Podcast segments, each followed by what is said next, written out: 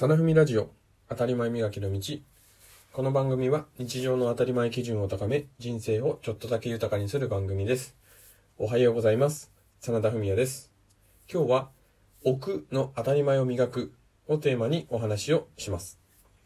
物を置くときに皆さんはどんな置き方をしているでしょうか？また置く場所というのは決まった位置に置いていたりするでしょうか？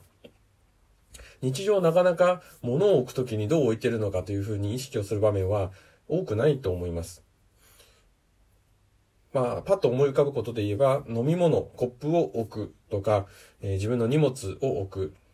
まあ、バッグだったら網棚の上に置くとか、まあ、箸を、ね、あの、箸置きに置いたり。あ、強いては、まあ、外で行けば、うん、お金をね、払うときにお金を置いたり、まあ、 Suica でピッてタッチをするのもある意味置く場面かもしれません。まあ、こういった、あのいろんな置くという場面において、自分自身がどんな当たり前、無意識のうちに置き方をしているのかというのを考えてみると面白かったりします。私の場合、コップを、まあ、飲み物飲んだ時に、えコップをどう置くのかを、え意識しているのは、えー、音をまず立てないで置くということですね。まあ、レストランとかでも店員さんが、はい、水です、ガンと置いたら、なんだこいつって思いますよね。自分自身の中では、コップは音を立てずに、しっかりコースターの上に置くっていうのをやっています。で、飲食店に入った場合には、こう、お冷や、お水をいただけますよね。そうすると、水滴がどうしてもテーブルにつくのが、私はちょっと気になってしまうので、ティッシュをこう置いてですね、その上に水を置くっていうことをしたりしてます。ちょっと細かいですけれども、皆さんのはどんな置き方しているでしょうか。また、荷物、箸、荷物や、まあ、あの、食事をする箸においても、同じようにドサッと置かない。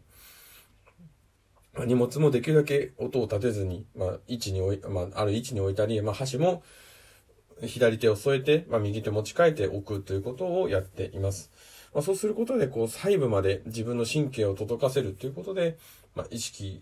がですね、まあ、持てていいことなんじゃないかなと私は思ってます。あと、お金の払い方ですね。まあ、 Suica なんか特にバンって通っていく方いると思いますけれども、それはなんかですね、ショットガンタッチってあの筋肉番付ありましたね。なんかそんな感じで、ね、アスリートみたいな感じで叩いていく方いますけれども、あんまり私は、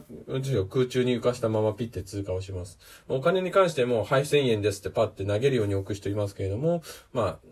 私はお金をこう、きちんとえー、最後まで神経を行き届かしてお金を払うということをしてます。皆さんはどんな置き方っていうのをしているでしょうか。続いて置く場所なんですけれども、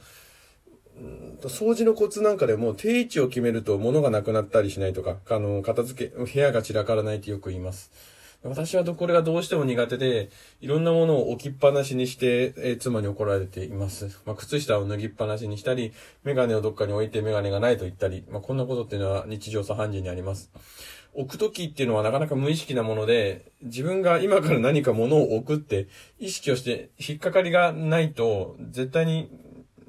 なんでしょう、そのままにしてしまうのが私の悪い癖であります。で、なんでかなって考えたときに、ながら置きっていうのが多いと思います。なんか他のことを考えている間に、まあ、靴下脱いだりとか、まあ、スマホで何かいじいじりながら、え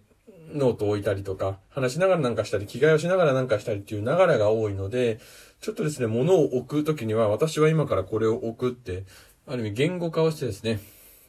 ちょっと変な人ですけれども、声に出して今、ちっちゃい声ですよ。ちっちゃい声ですけれども、今から鉛筆を置くとか、ペンを置く、カバンを置くっていう、えー、靴下脱ぐみたいなことを、やろうと思います。1ヶ月間やってみて効果があるのかっていうとまたちょっと1ヶ月後に検証してみたいなと思います。悪い、悪い無意識っていうのは改善をしていくっていうのがポイントだと思うのでちょっとやってみたいと思います。で、置くっていうのはなかなか、うんと、ピックアップこれだけすることってなかなかないと思うんですけれども、まあ、いろんな場面で、まあラグビーとか見ててもですね、ボールをこうどう置くのかっていうので、キックをするときの蹴り方とかっていう結果が変わってくるので、結構大事な概念なんじゃないかなって思います。で、置くっていうのを少し抽象的に考えたときに、自分、自分の手から離れるっていうことなので、こう、もうコントロールが効かないような状態になっていく。まあ、物に限らずですけども、そんなイメージが、ニュアンスが私はあるなと思ってて、これは子育てにも通じるんではないかなっていうふうに思ってます。というのは、まあ、幼い頃、まあ、特に、まあ、1歳とか、まあ、3歳ぐらいまでですかね、保育園に行かすとかいうことはあるにしても、毎日親の近くにいるのが、この3歳ぐらいまでの年齢だと思います。で、さらに言えば、その3歳ぐらいまでの年齢であれば、自分の予想内の行動っていうのが多いかと思います。もちろん予想外に飛び出したりとかいうことあると思うんですけれども、大体予想がつくと。ただ、それが大きくなればなるほど、自分の手を離れていく、子供自身の意思で動いていくっていうのが、まあ、成長していく子供たちの過程かなと思います。だからこそ、こう手元にいる時にではないですけれども、近くにいる時にこそ関係を作って、まあ、コミュニケーションをとって大切にして、まあ、必要なことができるように、まあ、自立に向かしていくっていうのが大事なのかなというふうに思います。それが、ある意味、その将来のために今、うん、布石を打っておく。何か、まあ、自分の、その、できる範囲の中で子供が自分自身でできるような環境を整えておくっていうのが子供に対して何か置けるものなのかなというふうに思ってます。ちょっと抽象的な話で申し訳ないんですけども、自分の手を離れるものに対して、その置く瞬間、まあ手を離れるまでの瞬間に自分ができることをきちんとやるっていうことが大事なんではないかなというふうに思いました。置いた後、手を離れた後っていうのはもう自分のコントロール外になるので、もうなるようになることを受け入れていくっていうのが、これは大事なんではないかなというふうに思います。と今日の放送は、えー、ここまでです。置くということをテーマにお話をしました。えー、放送を聞いてよかったなと思う方は、またポチッといいねボタンを押してください。